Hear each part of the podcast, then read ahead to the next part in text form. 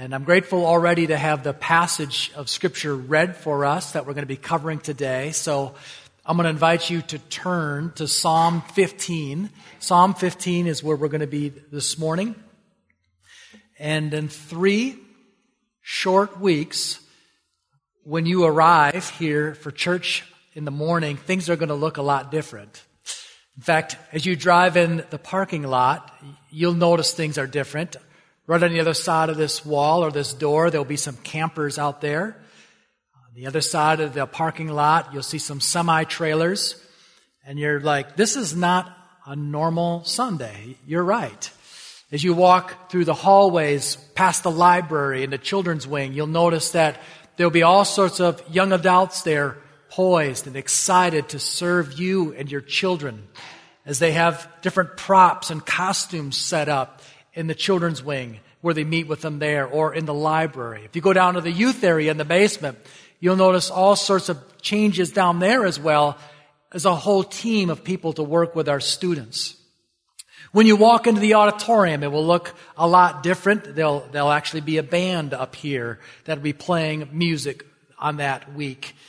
In addition, as you come for nine o'clock in three weeks, it, it won't be gathering for a Sunday school. Rather, there'll be a service, begins at nine and extends into the 1015 hour as well. And there'll be two different people that speak during that time. There'll be one that speaks primarily to family issues for your marriage and for raising children. And then there'll be another person that comes and follows that, just speaks about heart issues. And the whole purpose of this life action gathering is for us to draw close to God. Later in that week on a Thursday afternoon, ladies, there'll be a special luncheon just for you, where this auditorium will be turned into like a dining hall, where the, there'll be tables that will be decorated uh, tastefully.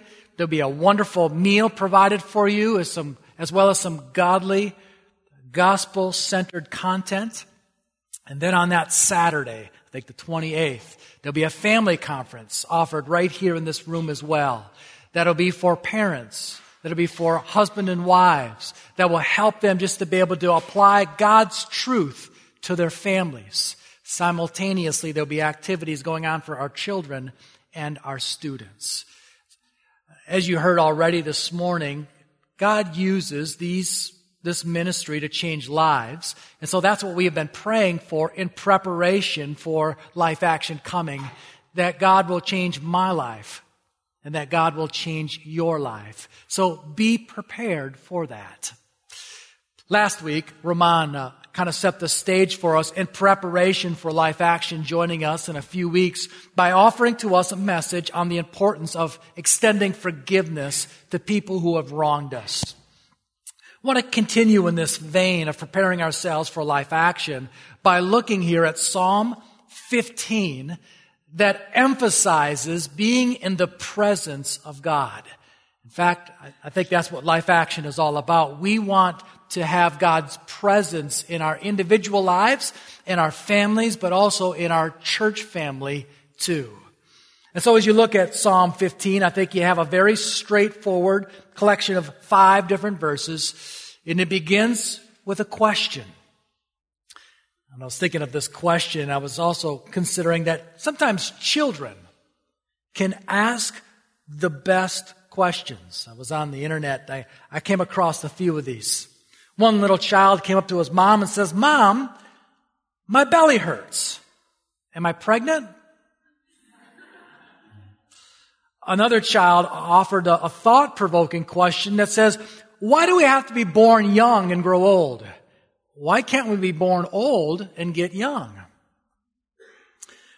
A young person looked up to a, a grandma, grandpa and says, Hey, in the olden days, was everything black and white? Or a child said, how is it that I have two eyes, but I can only see one thing? Or why do swear words get invented, but we can never say them? A boy was in the supermarket with his dad, was buying beer, and he says, why are you buying beer, dad? Do you not know how much candy we could get with that money? or, or my favorite, there was a boy who said, I wonder what arms taste like. He licks his arm, looks off in the distance, and says, Tastes like neutral. Tastes like neutral. Well, before we can get to some really profound answers, we need to be asking some great questions.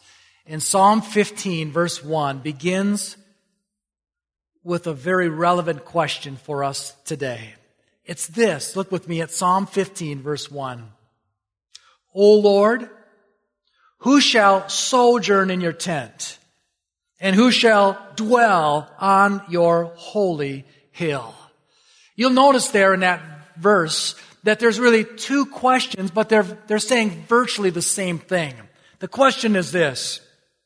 How can I dwell in the presence of God? In verse 1, O Lord, O Jehovah, who shall sojourn in your tent? The word sojourn means to travel, to visit, to, to stay with. And then it says, who shall sojourn in your tent? Is this like a Coleman camping tent? No, if we understand the context of the Old Testament, we remember in the second book of the Bible in chapters 25 through 31, God instructed Moses to build him a tabernacle or a tent of meeting. And it would be here where the Ark of the Covenant would be, and it would be here where sacrifices were offered, where God's presence would be made known. This is a really a profound question for those in the Old Testament time. Who can enter into the presence of God? We would have thought the answers would have only been the high priest the ones that offered sacrifices that could only go into this holy of holies once a year. The question is asked again, just with a slight modification in verse 1. It asks it this way, who shall dwell on your holy hill? This time the, the word dwell is used that refers to not just a visit, but settling down abiding or inhabiting in the presence of God. And who shall dwell on your holy hill is a reference to the eventual location that will give way to the tent of meeting or tabernacle and to the permanent structure of the temple.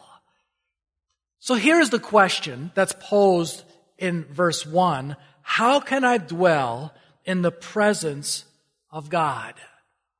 Now there's a bit of a cultural bridge here that I want to just cross with you because what's being extended here is hospitality when you're in someone's presence in the ancient times. Perhaps in our time here in the Midwest, we would say, I want to offer hospitality during this Sunday afternoon. So after the service, we're going to have some people over and we're going to serve them food. We're going to serve them dessert. We're going to offer some coffee and then we're going to exchange some stories and get to know them. And after a, a set amount of time, well, we're done.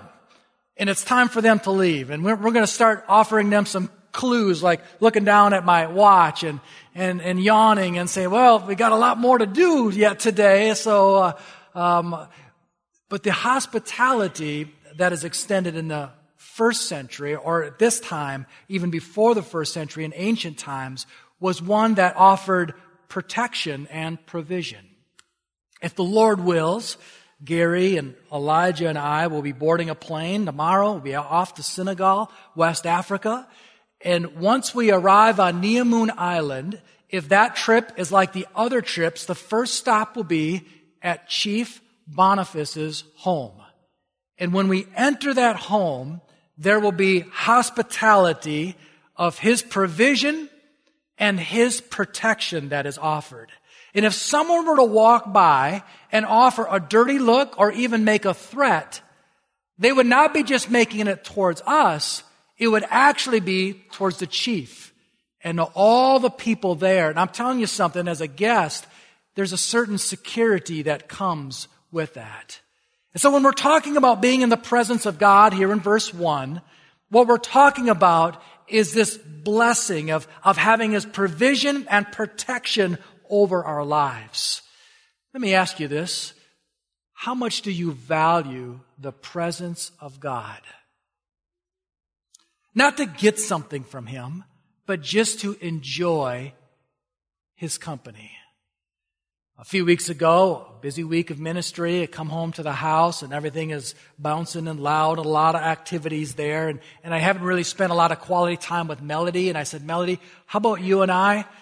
Let's just get away. We don't have the time to go out to eat, but how about we just, how about we go to Menards? Eh, that's what we did. We went to Menards and we, we just walked I didn't want anything from her. She didn't want anything from me. We just wanted to be with one another.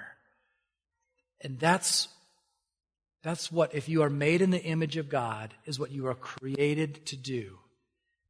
Is to seek and enjoy the presence of God. So in Psalm 15, you have a wonderful outline that's made for us. You have a question that is posed in verse 1.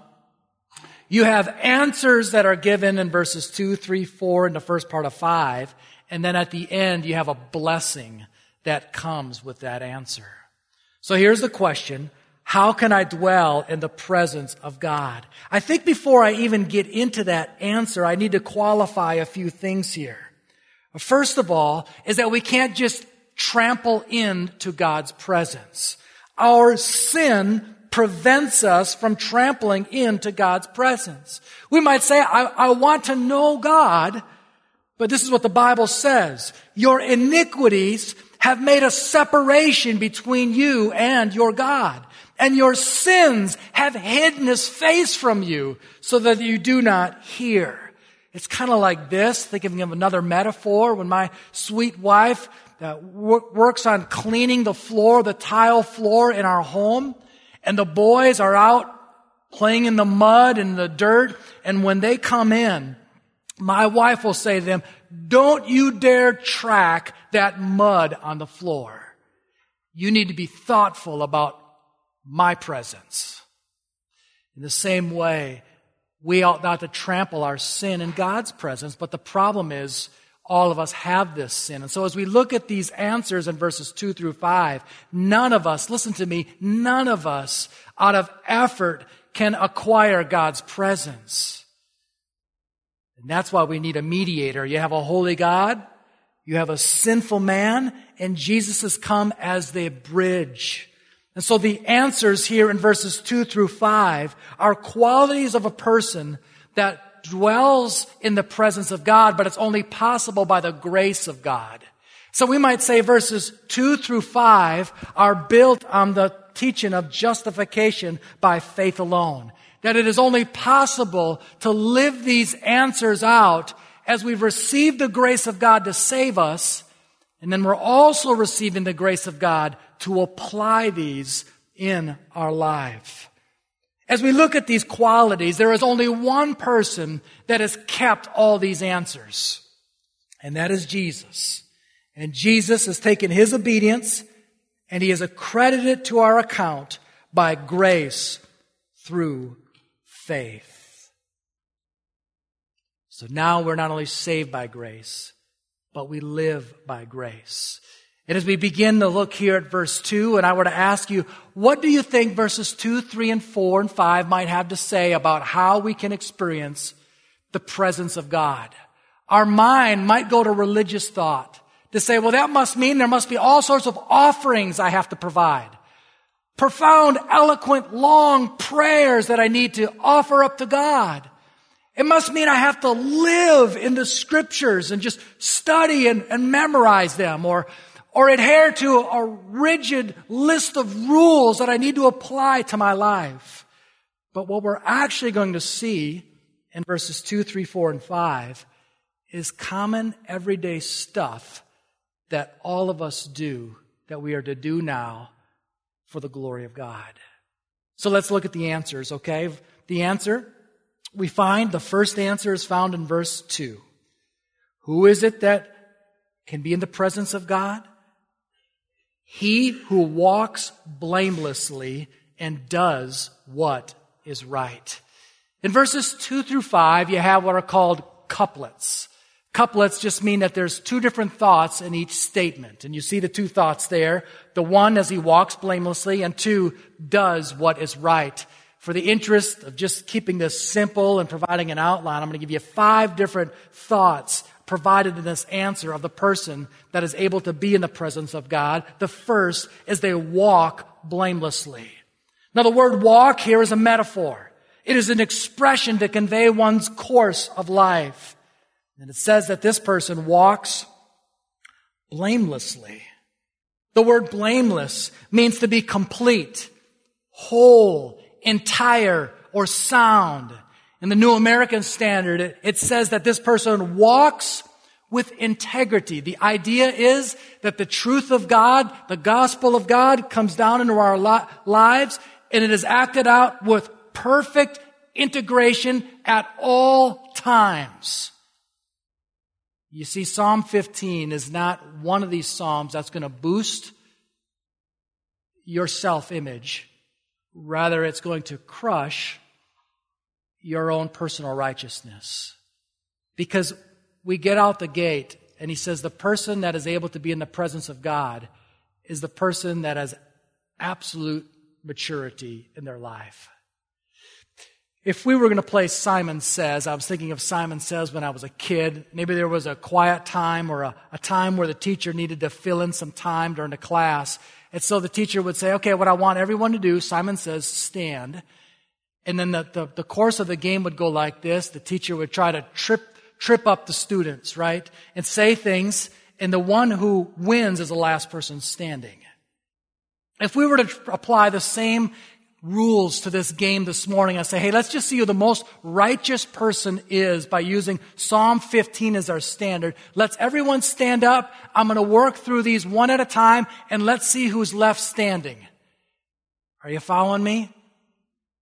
No one is standing after the first thing that is said because all of us are crushed by this first thought that we are to walk blamelessly.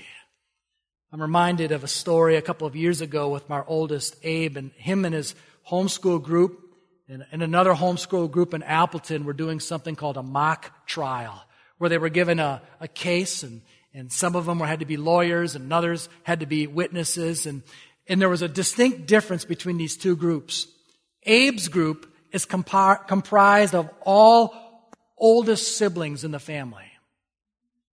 The other group in Appleton were virtually all younger siblings in their families. Now, what, what's, what, why does that matter? Because the rules of this mock trial is that parents can't help and teachers can't help, but older siblings could.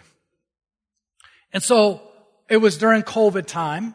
And so we were watching it on Zoom as our son Abe was a lawyer and there was this Philadelphia lawyer there in, in Appleton that he was up against this, this, this, this, this young lady. And as they were cross-examining the witness, I mean, there was blood in the water. This person there in Appleton had certainly been much more well versed and coached. And as they were cross-examining this witness, it was very clear that she was more experienced and knew what she was doing more than Abe was. And there was a time where I was watching him on the screen and he looked down and he seemed to be texting or something his classmates. And so after the, the, the trial took place, I said, Abe, what, what were you texting your classmates? He said, I was texting, we're dead, dead, dead, dead, dead. and you know what? As we read through Psalm 15, that's what we read about ourselves too is we're dead, we're dead, we're dead, we're dead. There is no righteousness within us. We need the grace of God. This is not one that strokes your ego, it is one that crushes your ego. The second part it says here in verse 2 it says he walks blamelessly and does what is right.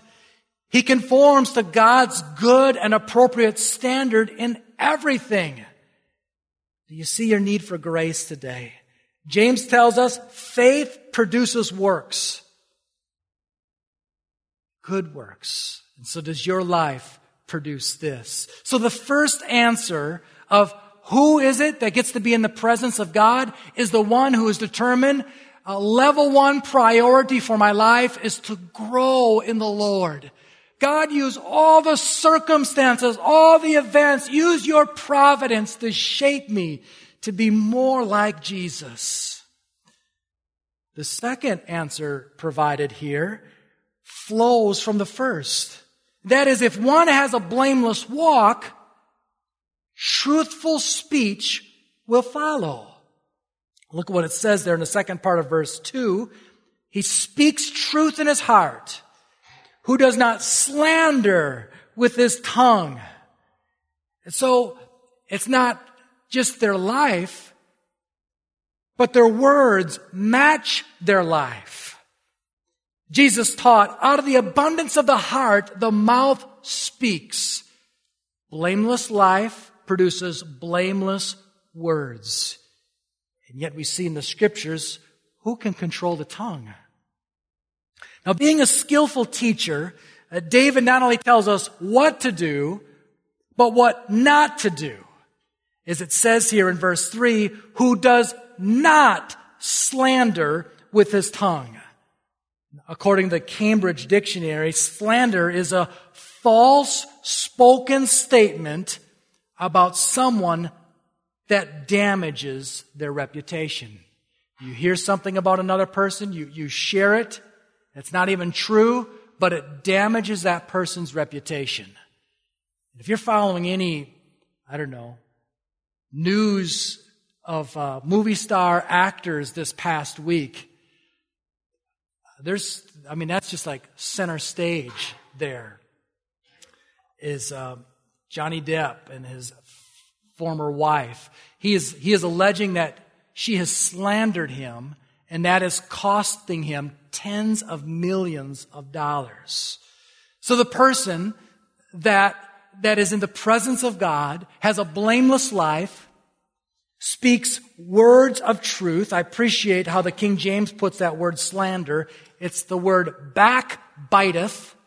It's the idea that this person does not have the courage as they're staring into the face of this person, but it's after the person moves past them that they can talk behind their back and like a little dog nips at the back of their legs in, in bringing in injury to them. That's the word for slander.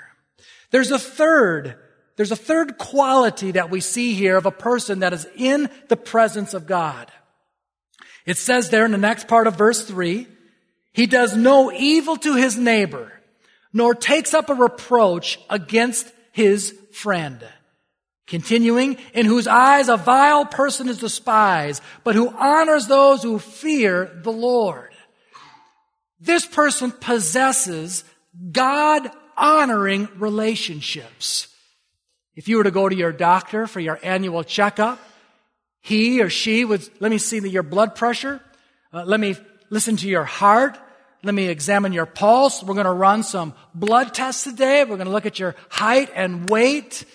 We're going to examine your reflexes, a few of these essentials.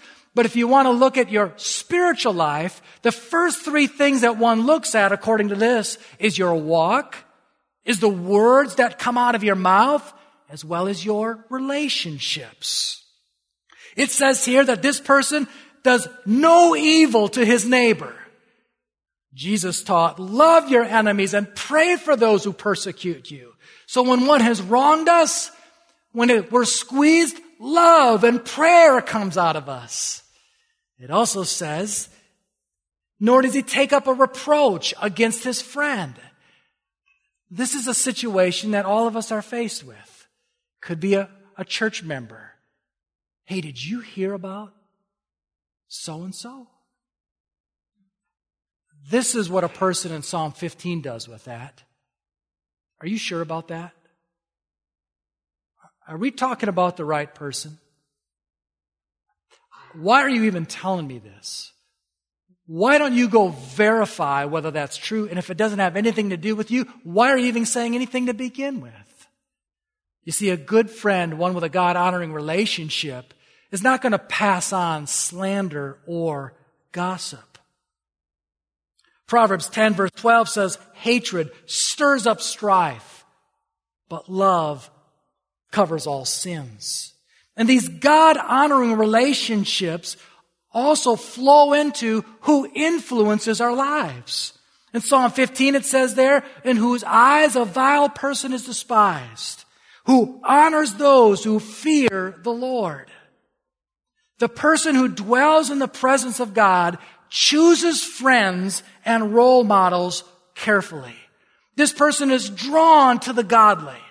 They surround themselves with others that will challenge them to grow in their love for God. And I would say that's not only physically in our personal relationships, but that's also in the company that we keep on social media. Whether that's music we listen to, podcasts we listen to, blogs we visit, we are careful to associate with those that are going to advance godliness in our lives. Of course, there's exceptions. There's people that we want to share the gospel with. But what we see here is those possess God honoring relationships are those who are enjoying the presence of God. It reminds me of Psalm 1. Verses 1 and 2. Blessed is the man who walks not in the counsel of the wicked, nor stands in the way of sinners, nor sits in the seat of scoffers. But his delight is in the law of the Lord, and on his law he meditates day and night. There's a fourth quality we see here in Psalm 15. Listen to this one, the last part of verse 4. This person swears to his own hurt and does not change. Now, when we hear the word swear there, we ought not to think of offering curse words, but it's a person who keeps their word. It's a person who keeps their promises. And the Bible warns us about making promises that we do not intend to keep. Psalm, or rather Ecclesiastes 5 2 says, Do not be rash with your mouth. Not let you, nor let your heart be hasty to utter a word before God. Jesus said in Matthew 5, 37, let what you say simply be yes or no. Anything more than this comes from evil. And the person that enjoys the presence of God in their life keeps their promises even when it hurts. You see, it's one thing to keep our word when it's to our advantage. You know, one day we're going to have you over to eat. I got, a, I got an extra ticket for you for the game. Well, I'm going to keep my word. I told you I would, I told you I'd take that ticket and I told you I'd go over to your house and eat your, your food. But it's quite another thing, isn't it? When keeping our word has a cost to it for us. And when circumstances have changed and we are inconvenienced to do so. I've even heard someone say, you know what? I, I meant to do that. I, I realize I made that promise, but God is leading me to do something else. And we can spiritualize that. And I would just take them right back here to Psalm 15, verse 4. That if we want to experience the blessing of God, His presence, we keep our word even when it hurts. I'm reminded of this in our own family where my two oldest do some taekwondo, and Abe, the oldest, is aspiring to his next test. And in order to do that, he has asked his, for his little brother Elijah to say, Would you be my sparring partner for that? And Elijah said, You got it. I'll be there for you. And all of that was well until the walleye started running on the Fox and the Oconto. And then it came to the night where, hey, Dad, I'm going fishing with you. And, and Abe's like, wait a minute, you promised that you were going to help me in Taekwondo so I could get my belt. Well, I realized I said that, but when I said that, the walleyes weren't running.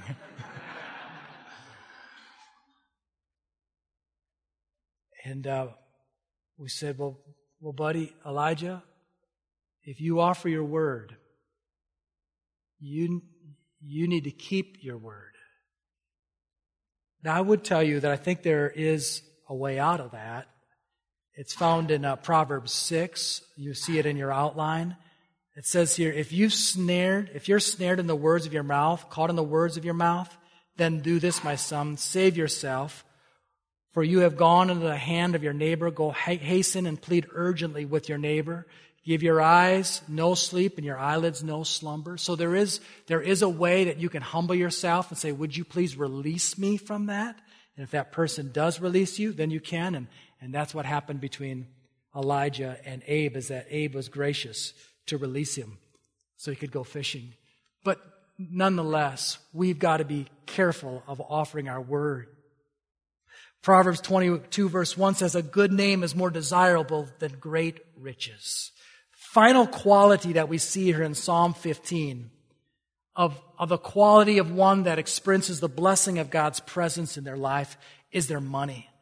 And they use money for good. Do you see it there in verse 5?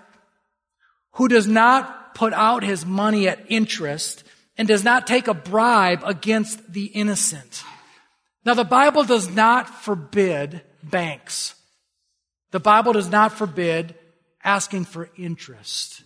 But there is a pattern here of exploiting poor, poor people, of, of charging unnecessary levels of interest at their expense. And I think that's what we have here.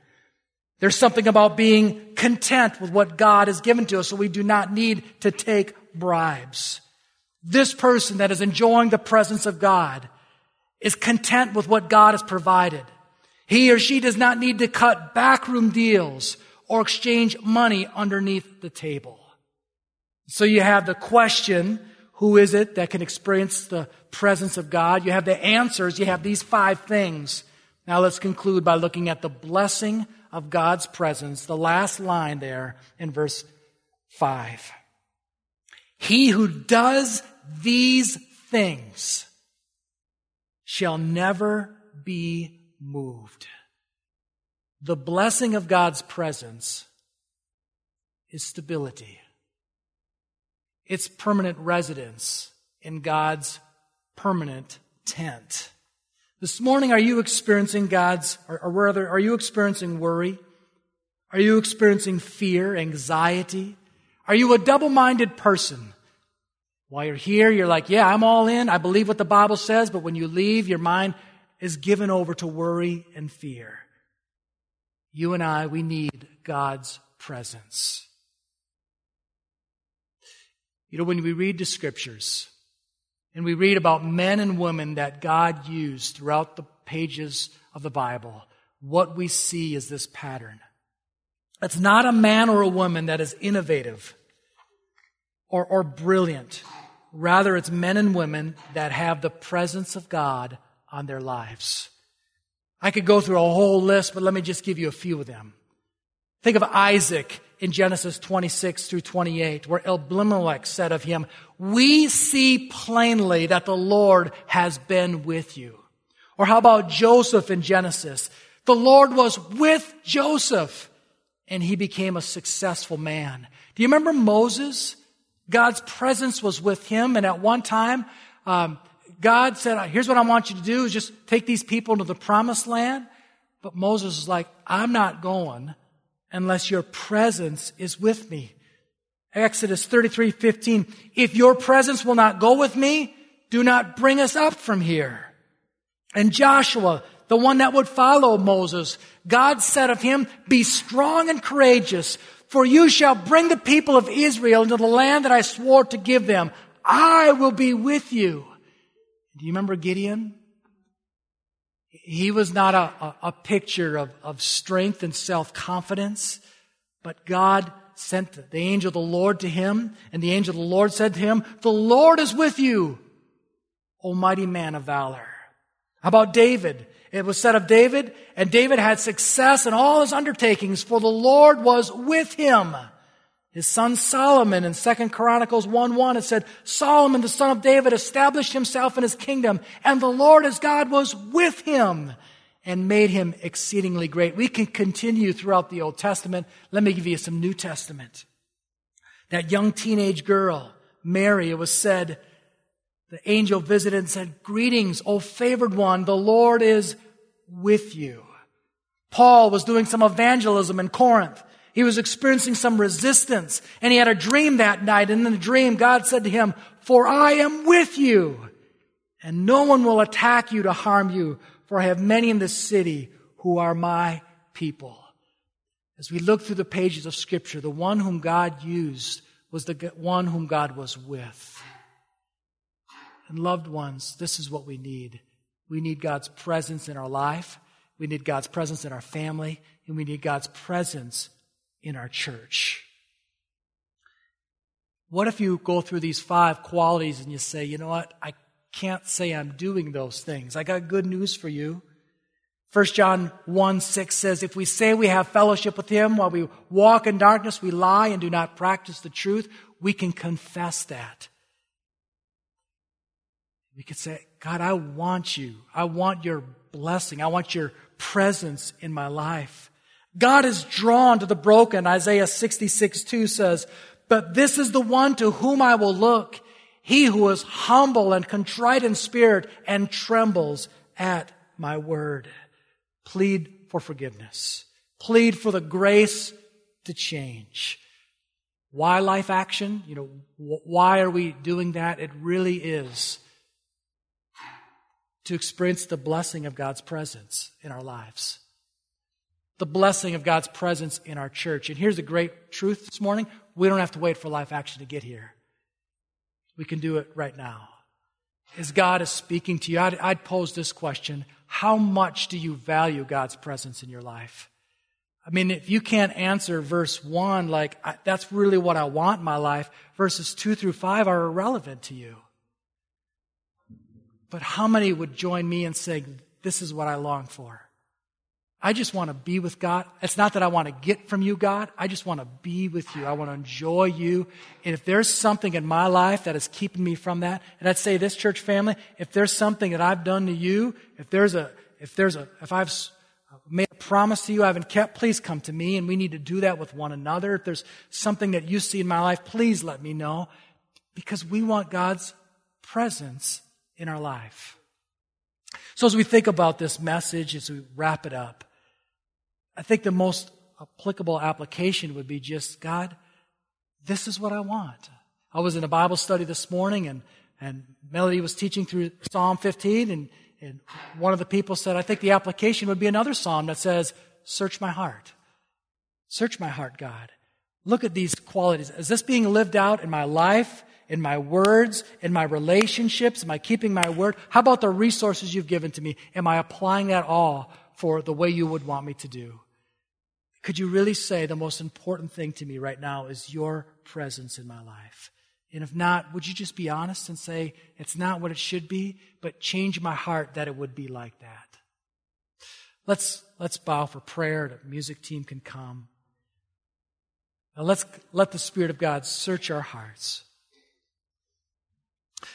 Father, we're thankful that we're not just created and then just set off to the side. But our value is that we are made by you. We are put here on earth to enjoy our relationship with you, to enjoy your presence, to not ask and plead to use you, but to say, I just want to be with you. And like a little child that can trample in mud and dirt into a house, say, you need to address that before you come into my, my, my living room or my, my kitchen.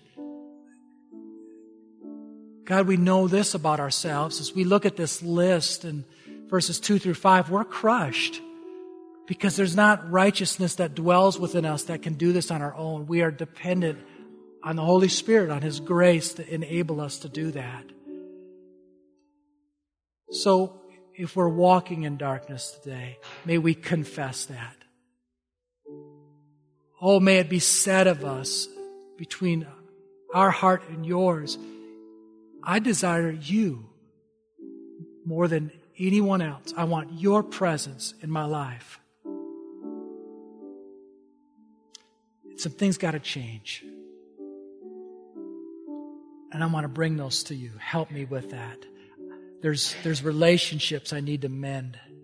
There's words I need to, well, I need to confess because I've said the wrong things. I need to make that right. There's, I'm not using my resources the way that you've, I'm not, I've not been a good steward of my time, of the, the money you've given to me, of the talents. God, I want to make that right. Lord, we want to we want to just not only hear your word today, but we want to be doers of your word as well. So help us in these remaining minutes. In Jesus' name, Amen. As we sing this song today, this altar is going to be open. If there's something that you want to present there, I'll tell you what you can present there is yourself as a living sacrifice to Him and just confess to Him, God, this is the most important thing to me is your presence.